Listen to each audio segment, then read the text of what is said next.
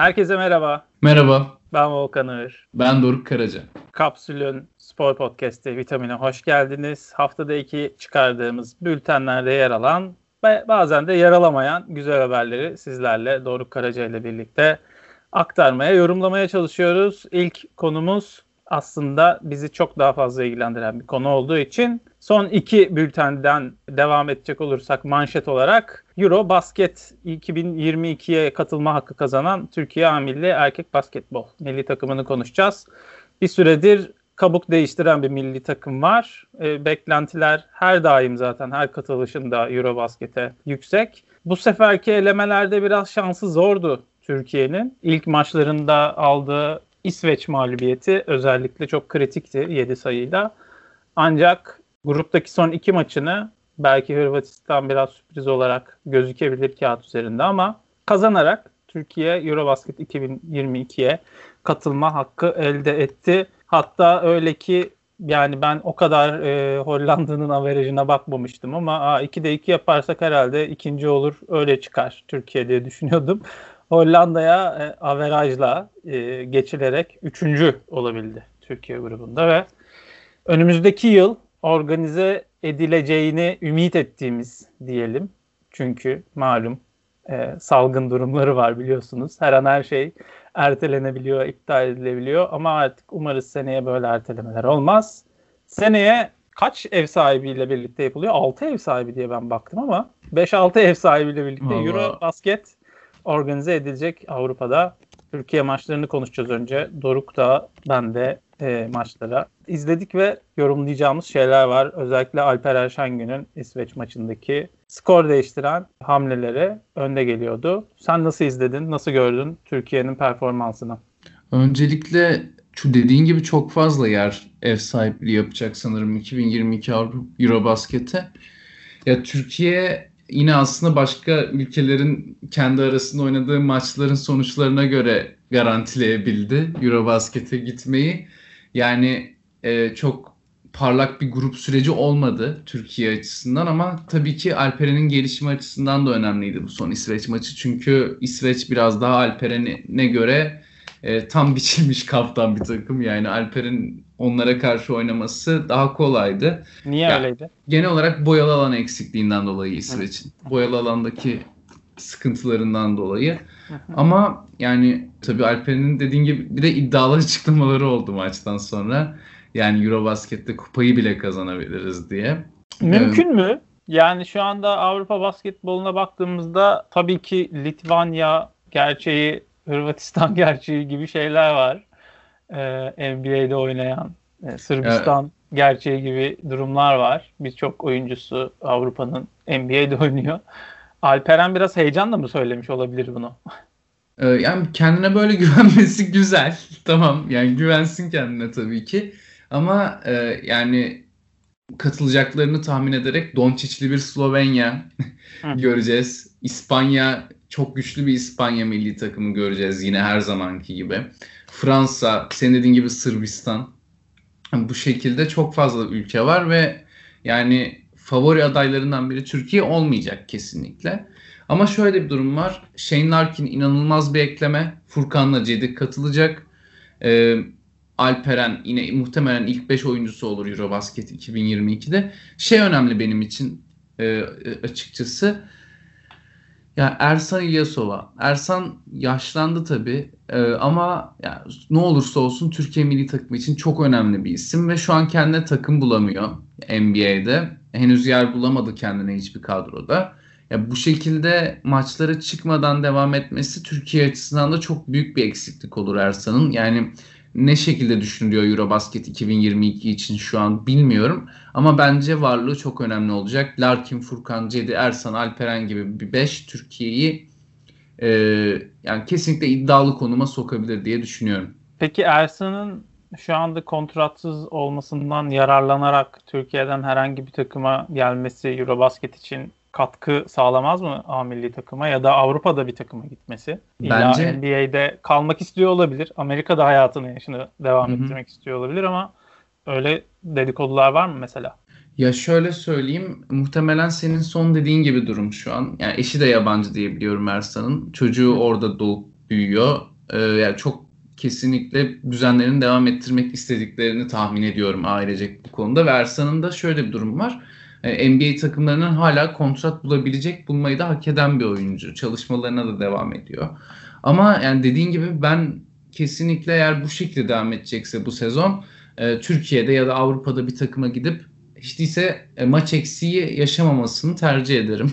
bir Türkiye seyircisi, Türkiye taraftarı olarak bir yandan da hani ee, ama yani sonuç olarak Ersan'ın kararı bu konuda ne olur bilmiyorum. Ben de kesinlikle ama dediğine katılıyorum. Yani bu süreç Türkiye açısından da Ersan açısından da şu an kötü açıdan bir faktör. Kötü yani 2022'ye kadar çok var. Yani bazı artık e, geleceğe dair öngörü yapmaktan çekinmemiz gereken evet. günlerden geçtiğimiz için son bir senedir bunu çok iyi anladık. E, zamanı gelince biz de Vitamin Podcast'te belki de Euro Basket 2022'nin ev sahiplerinden biri de Köln olması bekleniyor.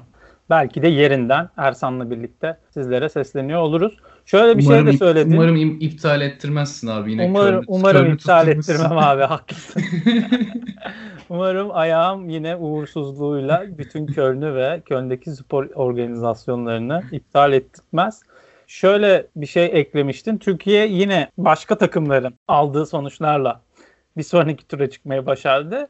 Yani Türkiye evet iki maçını da kazanmış olsaydı zaten aslında diğer maçlara bakmadan da kendi halinde çıkabilecekti e, gruptan. Ve fakat e, ilk maçın ardından e, Hollanda'nın Hırvatistan'ı da yenmiş olması e, İsveç Türkiye maçının Türkiye'nin galibiyetiyle bitmesinden sonra Türkiye'yi ilk maçın ardından e, bir sonraki Türkiye'yi ilk maçın ardından e, Eurobasket 2022'ye gitme hakkını e, elde etmesini sağladı. O yüzden de belki de Hırvatistan karşısında Hırvatistan'da bütün as yıldız, as oyuncularını çağırmamıştı milli takıma. Hı hı. Rahat bir oyun çıkardı. Biraz da hani güçlü bir antrenman e, maçı gibi geçti söyleyebiliriz. Hatta e, üçüncü çeyrekte Türkiye gerideydi.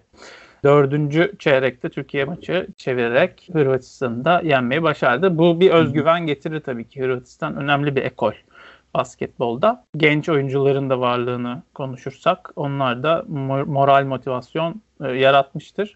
Orhun Ene hakkında neler demek istersin onu sorayım aslında. Ya ben beğeniyorum Orhun Ene'yi. Senelerdir beğenirim. Ee, ya şu an A milli takıma ya takımın bu yeni jenerasyonlara ne, neler katıyor, ne katabilir açıkçası çok bir birikimim yok bu konuda ama ne olursa olsun. E yine de turnuva içinde görmem lazım yani veya o zamana kadar biraz daha yakından takip etme şansı buluruz mutlaka milli takımı. Bu turnuva onun için de bence çok belirleyici bir turnuva olacak. Yani onun kariyeri açısından da önemli olduğunu düşünüyorum. Biraz Orhun inişli çıkışlı bir kariyeri oldu evet. sanırım Orhun Ene'nin. Daha yani bir dönem çok iyi de olduğu dönemler de geçirdi Orhun Ene.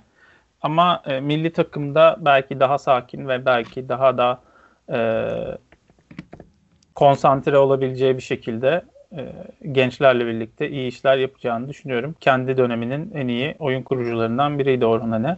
Milli takımda ben de izlemek isterdim. Güzel kuracaktır.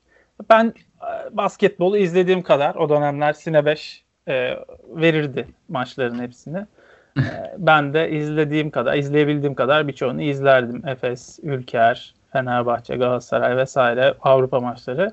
Orhun Ene gerçekten kendi jenerasyonunun sessiz sakin şu anda da karakteri belli zaten Aynen. E, ama önde gelen yönlendiren oyuncularından bir tanesiydi. Koçluk kariyerinde de bol şans diliyoruz. Özellikle Eurobasket 2020'de ilginç bir iddia var. Bunu bültene bakmanız için hatırlatmak istiyorum. 92-94 yıllarında e, bir dönem o dönem Türkiye Basketbol Federasyonu'nda dış ilişkiler sorumlusu olarak çalışmış bugünün gazetecisi İbrahim Seten hakkında ilginç bir iddia var. Basketbol Federasyonu aracılığıyla kaçak bir pasaportla o ve birkaç kişinin Amerika Birleşik Devletleri'ne kaçırıldığı e, iddiası gündeme oturdu gerçekten. Basketbol Federasyonu da bu konuda açıklama yaptı. Gerçekten ilginç bir konu. Nasıl sonuçlanacak çok merak ediyorum ben de. Bir yandan sosyal medyanın köpürtmesiyle ve kendi yani sosyal medyadaki bazı hesapların İbrahim Seten'den rövanş alma arzusuyla yapmış olduğu, e, hıncını çıkarmak için yapmış olduğu bir e, belge sızdırması yaşandı be, benim açımdan. E, ona da bültenden bakabilirsiniz. Bu tür konuları aslında çok fazla konuşmayı ve paylaşmayı sevmiyoruz ama artık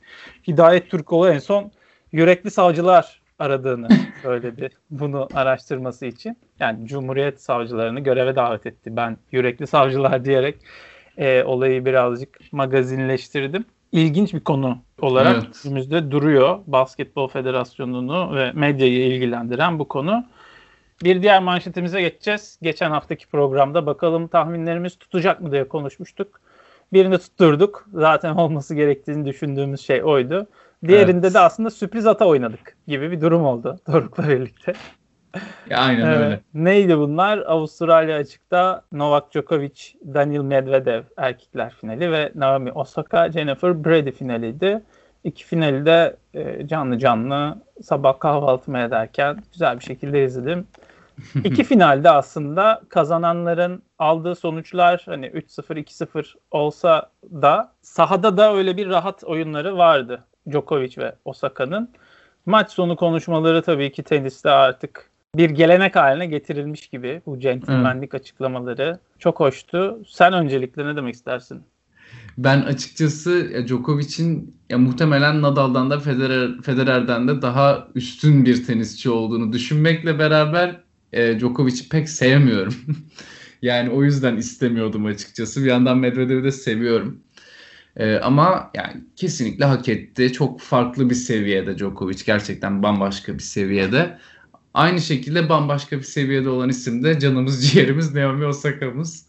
Ya ben kesinlikle Serena Williams maçını takip edebildim.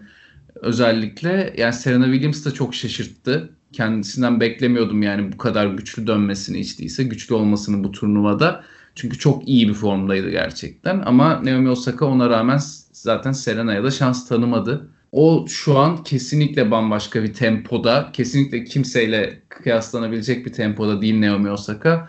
O da çok hak etmişti gerçekten. Onun için de mutlu oldum. Djokovic 33 yaşında ve 18 tane Grand Slam oldu şu ana kadar. Evet. Önünde Nadal ve Federer var. 20'şer tane Grand Slam'le. Evet öndeler Aynen. 20'şerle.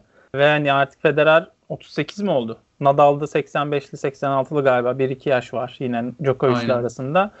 Ee, yani Federer kadar oynayabilecek olmasa bile belki Djokovic 2 sene içinde kazanacağı 3 tane Grand Slam'le tarihin en çok Grand Slam kazanan tenisçisi olacak.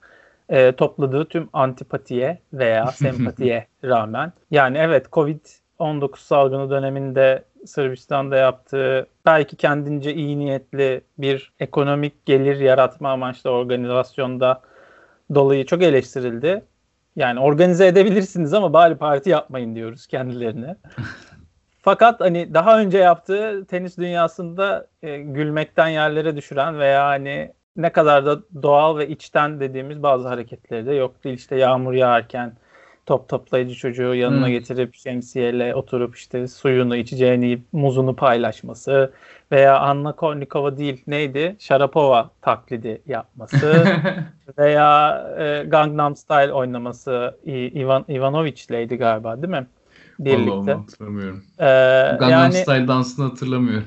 O dönem bir furyaydı ya hani Gangnam Style oynamak. Evet, evet. O da e, o turnuvalardan birinde yine e, oynamıştı, yapmıştı. Güzel açıklamaları da oldu aslında maçtan sonra. Hatta Daniil Medvedev'e küçük bir çocukken yanıma gelip antrenman yapmak istediğini söylüyordun. Antrenman yapıyorduk. Eskisi kadar aramıyorsun. Artık daha fazla görüşelim şeklinde bir cevabı da oldu. Böyle sporcuların birbiri arasındaki aslında bu tür konuşmalardan da şunu çıkarıyoruz. Hani Medvedev buralara gelmek için kimle antrenman yapması gerektiğini iyi düşünmüş ve hedefe koşmuş. Hani ben seni geçeceğim için belki de o düşünceyle Djokovic abi senle antrenman yapabilir miyiz şeklinde bir talebi olmuş küçükken. Ve e, Novak'la e, uzun sürelerde antrenman yapmışlar. Bunu böyle öğrenebiliyoruz. Güzel oluyor bu tür e, şeyler. Ve fakat işin güzel yanlarını bir kenara koyarsak hani Medvedev'in önünde büyük bir uzun bir kariyer var. Daha çok final oynayacak. Bu sene belki kazanacağı Grand Slam'lerden birini o kazanacak. Kazanacağı finaller olacak vesaire. Ben e, bültene de koyduğumuz bir haberden bahsetmek istiyorum. Avustralya açık organizatörü e, Craig Tiley organizasyon için tabii ki evden çalışmak durumunda olduğundan dolayı ve organizasyonu e, yaparken bir sürü de e, online e, görüntülü evden toplantı yaparken sporculardan veya organizatörlerden veya işte yerel yönetimlerden çok fazla eleştiri ve ağır bir psikolojik baskı gördüğü için belki organize etmesi konusunda belki yapamazsın berbat edeceksin konusunda çok fazla e, aşağılandığı ve hani küfürler de duyduğu belki çok fazla detay vermemiş röportajında ama bir psikolojik baskı yaşadığı için turnuva sırasında hazırlıklar sırasında ailesini evden göndermiş. Hani gidin ben bu baskıyı size yansıtmak istemiyorum. Ee, o yüzden yani bir şekilde hani ne bileyim annenin evine git babanın evine git gibi bir durum olmuş. Ee, ama ben bunu şöyle yorumluyorum. Hani evet biz bazen acımasız oluyoruz ama işin tarafında bu ekonomiyi ve bu şeyi devam ettirmek zorunda olan ve baskı gören de insanlar var belli ki. Ee, onların da yaşadığı stresi oturup dinlemek lazım. Ee, Craig Tiley tamam belki o da çok niyetlisi değildi ama üzerine bir görev verilmişti ve aslında yine eleştirdiğimiz Thomas Bach'ın e, açıklaması gibi hani biz organizasyon komitesiyiz. Amacımız organize etmek. Evet. iptal etmek değil. O yüzden en sağlıklı biçimde bunları yapmaya çalışıyoruz. Birazcık siz de bize anlayış gösterin şeklinde ve bunun için çabaladıklarını da söylemişti. Bu açıdan da Avustralya açığın farklı bir e, hikayesi daha e, var diyebiliriz bu senekine ait. Evet eminim çok zordur ya yani organizatörler için. Şu an biz tabii ki bu yani turnuvaları senin de dediğin gibi eleştiriyoruz başlamadan önce. İşte bu şartlar altında şunlar yapılmaz, bunlar yapılmaz diyoruz ama gerçekten organizatörler de zaten bunların farkında. Senin benim gibi. Evet. Ama buna rağmen bir şeyleri başarmaya çalışıyorlar. Bir yandan da çok büyük baskı var tabii. Ha tabii bu iyi niyetli açıklamamıza bir kendimize bir muhalefet şerhi koyalım. Türkiye Futbol Federasyonu hiç iyi yönetmiyor. Onu sonuna kadar eleştirmeye devam edeceğiz. İyi yönetmeye ve iyi niyetli çabalar gösterdiklerine dair bir elimizde nüve yok. O yüzden Türkiye Futbol Federasyonu'nu bunun dışında tutuyoruz. Basketbol Federasyonu belki daha küçük olduğu için daha güzel bir şekilde bunu organize edebiliyor. Büyük sorunlar yaşanmıyor. Ama dediğimiz gibi e, bir yandan da e, büyük organizasyonların dünyanın tekerin dönmesi, dünyanın dönmesi için bazı insanlara yapmaları gerektiği konusunda baskılar oluyor ve o baskıyla yönetiliyor bu işler. Biz de biraz belki dikkat etsek, biraz da onların tarafından düşünsek fena olmaz diye düşünüyorum. Ve bir diğer aslında eleştirdiğimiz ve organize etmekle yükümlü olduğu için kendini organize etmek görevine adayan, NBA All-Star maçını yapmayacağız deyip sonradan yapacağını söyleyen Adam Silver'a ve All-Star maçına geçeceğiz. Çeşitli tartışmalar var. Önümüzdeki hafta oynanacak All-Star maçı. iki hafta var. Bu tartışmalardan biraz konuşmak istiyoruz Doruk. Şu an çok ciddi tartışmalar da dönüyor üzerinden. Senin de az önce dediğin gibi maçın zaten oynanacak olması tartışılıyordu. Başta LeBron James olmak üzere birçok oyuncu tarafından. Bir yandan da oyun, NBA'de Oyuncular Birliği'nin böyle bir teklifle NBA yönetimine gittiği e, iddiaları var. Yani Chris Paul ve diğer NBA Oyuncular Birliği'nin genel olarak ba- ve tamamen gelirlerinin de hayır kurumlarına bağışlanacağı vesaire gibi bilgiler de var. Ya tam bir iletişimsizlik var, söz konusu şu an. Hani LeBron başka bir şey diyor, Chris Paul başka bir şey diyor. O da enteresan bir konu. Onun dışında seçilen oyuncuların oyuncular konusunda da çok ciddi tartışmalar dönüyor. E bunun sebeplerinden biri gerçekten bireysel performans olarak, istatistik olarak bakmak gerekirse o kadar fazla oyuncu var ki All-Star'ı hak eden şu an. Bir seçim yapılması çok zor. Bunun üzerinden işte şu onun hakkı inanılmaz yendi, şöyle oldu, böyle oldu demeyi ben doğru bulmuyorum açıkçası. Çünkü 3 aşamalı bir oylama bu sonuçta. Yani taraftarlar oyluyor, medya oyluyor ve oyuncular oyluyor. Bu yüzden yani bu şekilde olan bir sistemde tabii ki herkesin istediği olamaz. Ya ama şöyle durumlar var. Şimdi Damian Lillard Portland formasıyken onun Doncic yerine ilk 5'te olması çok konuşuluyordu. Ya ben e, Lillard ilk 5'te olsa katılırdım buna. Tamam derdim ama Doncic'te kesinlikle Lillard, Lillard'dan aşağı kalır bir yanı olduğunu düşünmüyorum. Bu en büyük tartışma konularından birisiydi. E, Phoenix Suns'ta Devin Booker All-Star kadrosuna seçilmedi direkt. Yedeklere de seçilmedi. Dün yedeklerde e, ilan edildi. E, Sabonis Indiana Pacers'tan. Indiana'dan kimse All-Star olmadı. Bu da enteresan. Tobias Harris, e, Trey Young. Trey Young e, son 30 sene içinde 29 sayı 9 asist ortalamaları tutturup All-Star kadrosuna giremeyen ilk oyuncu oldu. Acaba yani, daha medyatik olan sporcular mı kadroda yer alıyor diyebiliriz All-Star'da? Çünkü tek gün olacak. Tek bir şans var televizyondan yayınlayıp Hı. insanları çekmek için. Daha fazla insanı çekecek oyuncular düşünülmüş olabilir mi diye düşündüm acaba. Yani genel olarak oylama sistemi değişmediği için pek sanmıyorum ama e, bir yandan da şey var. Ya, gerçekten şöyle söyleyeyim ben Trey Young'ı All-Star kadrosuna ben de almazdım. Yapacak bir şey yok çünkü yani gerçekten de bu sene o kadar fazla insan hak etti ki bir de şu, durum var abi. Yani e, sıralamalara bakıyoruz. İşte ya o kadar suni geliyor ki şu anki sıralamalar. Çünkü çok fazla vaka oldu, çok fazla maç iptal edildi, ertelendi. Yani bana hala bu sıralamalar mantıklı gelmiyor takımların sıralaması ve All Star'da kadrolar alınırken çok dikkat edilir takımlarının sıralamalarına oyuncuların. Bu sefer ona da çok dikkat edilmedi. Ya bana açıkçası çok bireysel performanslara kaldı gibi geliyor bu sene. Ee, ama ben kararları çok da yanlış bulmuyorum. Belki Sabonis kararı yanlıştır sadece. Ee, ya onun dışında Anthony Davis alındı ama Anthony Davis'in yerine başkası gelecek çünkü e, sakat olduğu için oynayamayacak All-Star maçında. O da umarım Demar DeRozan olur. Şimdiden şuradan yani temennilerimi ileteyim. Yani DeRozan olması gerektiğini düşünüyorum. Anthony Davis yerine ya da Christian Wood olabilir Houston Rockets'tan keşke. Bekleyip göreceğiz. 7 Mart'ta bakalım All-Star maçında ne çıkacak karşımıza. Evet. Merakla bekliyoruz. Buradan e, biraz uluslararası biraz da yerel bir konudan konuşacağız. Biz bültende Hande Sümertaş'la ilgili olan açıklamasını vermiştik. Dijitürk Spor'dan sorumlu grup başkanı Raşit El Mari'nin verdiği röportajda. O da neydi? İşte Fenerbahçe Spor Kulübü orada eski Galatasaray'ın eski, Fatih Terim'in eski e, iletişim danışmanı Bein Sports'ta çalışıyor. O yüzden ekrana bizim görüntülerimiz verilmiyor. O Galatasaraylı olduğu için Hande Sümertaş o görüntüleri bilerek seçmiyor, vermiyor gibi şeyler söylüyordu. E, Elmari'nin açıklaması Hande Sümertaş'ın bu birimle hiçbir alakası yok. Reji odası nerededir bilmez bile diye bir açıklaması olmuştu ki Bein Sports'un içinden çalışan insanlar da daha önce orada çalışmış insanlar da bunu söylemişti ama inat eden bir şekilde e, bu konuda e, ısrarcı olmuştu Fenerbahçe tarafı. Diğer yandan da şöyle de bir şey var. Yani bu konu sezon başından beri bütün futbol dünyasının başına artıyor. Bugüne kadar niye beklediniz böyle resmi bir açıklama yapmak için Sayın Elmari? Bunu söylüyorum öncelikle. Yani bunu daha önce Dijitürk Spor'dan sorumlu başkanı olduğu olmadığı için söylemiş olabilir ama yani sorumlu kimse çıkıp söylersin ertesi gün Hande Sümertaş'ın bunlarla alakası yoktur. Hande Sümertaş'a bir basın açıklaması yaptırırsın. Biter ama bunu yapmadılar. İnatla tartıştılar ve aslında bir yandan da belki de bir taktikti bu. Çünkü ligde futbol değil de bunlar konuşulunca değeri düşüyor. Bu arkadaşlarımıza para vermek istemediği için siz futbolda konuşmuyorsunuz ki falan deyip böyle bir kompleye düşürmüş olabilir. Neyse bu çok tabii ki bir teori. E, ve fakat şöyle de bir tehdit etmiş kendisi. Çünkü Fenerbahçe protesto ediyor Bein Sports'u biliyorsunuz.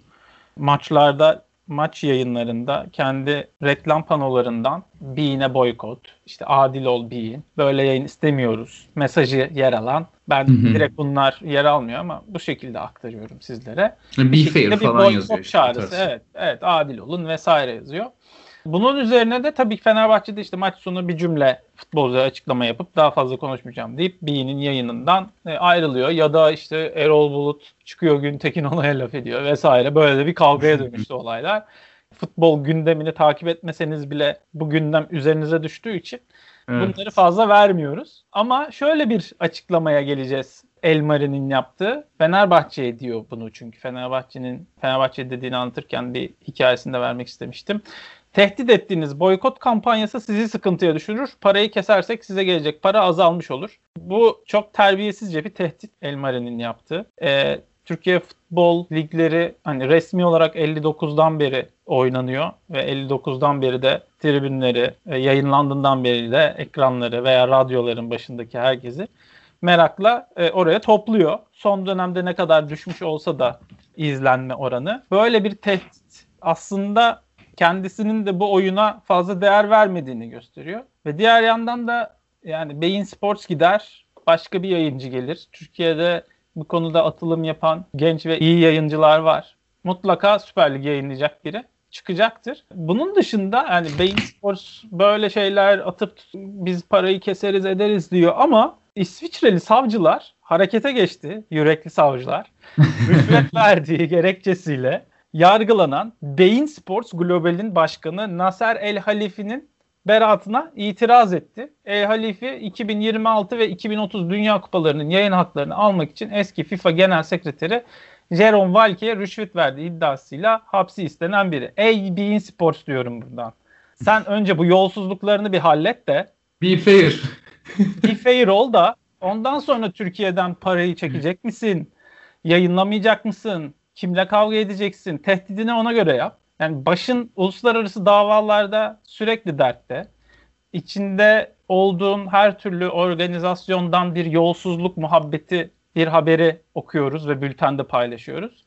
Önce kendi kapının önünü bir toparlarsa Beyin Sports daha sonra Türkiye'deki mevzularla ilgilenebilir. Bein Sports'un önümüzdeki seneden itibaren zaten yayın ihalesi yapılacağını da söyledi Nihat Özdemir, Türkiye Futbol Federasyonu Başkanı. Ben olmasın, gitsinler istiyorum. Katar e, şirketi olup merkezi Fransa'da olan değişik değişik ilişkilerle Dünya Kupası yayınlarını alıp işte Dünya Kupası'nın evini veya nerede yayınlanacağını bile artık belirleyen ve bununla rüşvetler e, döndüren bir kurumun lütfen sevdiğimiz futbolumuzdan e, uzaklaşmasını dileyerek Güzide Ben- Türk futbolundan. evet daha fazla bulaşmasını istemiyorum. Önce kendine çeki düzen versin beyin. Türkiye'deki işlerini demiyorum bu arada. Türkiye'de zaten kötüler de önce bir kendine baksın yani hani uluslararası biz şirketiz, biz büyüğüz filan. Beyin Sports'un Sky Sports'tan çok büyük olduğu gibi bir durum yok yani. Biz de öyle zannediyoruz. Beyin Sports çok büyük filan. Yok öyle bir şey yani. Tabii. İngiltere Premier Ligi ve Almanya Bundesliga'yı Sky yayınlıyor. Beyin yayınlamıyor. Bunla, bu iki ligde en çok seyirci çeken ligler. Neyse AB'in kendine gel diyerekten programı bitiriyoruz. Bültenlerimizde çok çeşitli haberler yer alıyor. Biz dediğim gibi Doruk'la birlikte üzerine konuşmayı sevdiğimiz ve yorumlamayı uygun gördüğümüz haberleri sizlere aktarmaya çalışıyoruz. Vitamin bültenine üye olmak için Kapsül.com.tr'ye girerek mailinizi bırakabilirsiniz. Çarşamba ve pazar günleri mail adresinize bültenler gelecektir. Ulaşılabilir olacaktır. Onun dışında tabii diğer bültenlerimize de üye olmanızı isteriz, bekleriz. Vitamin Podcast'ten bu haftalık bu kadar. Ben Volkan Ağır. Ben Doruk Karaca. Haftaya görüşmek üzere. Görüşürüz. Vitamin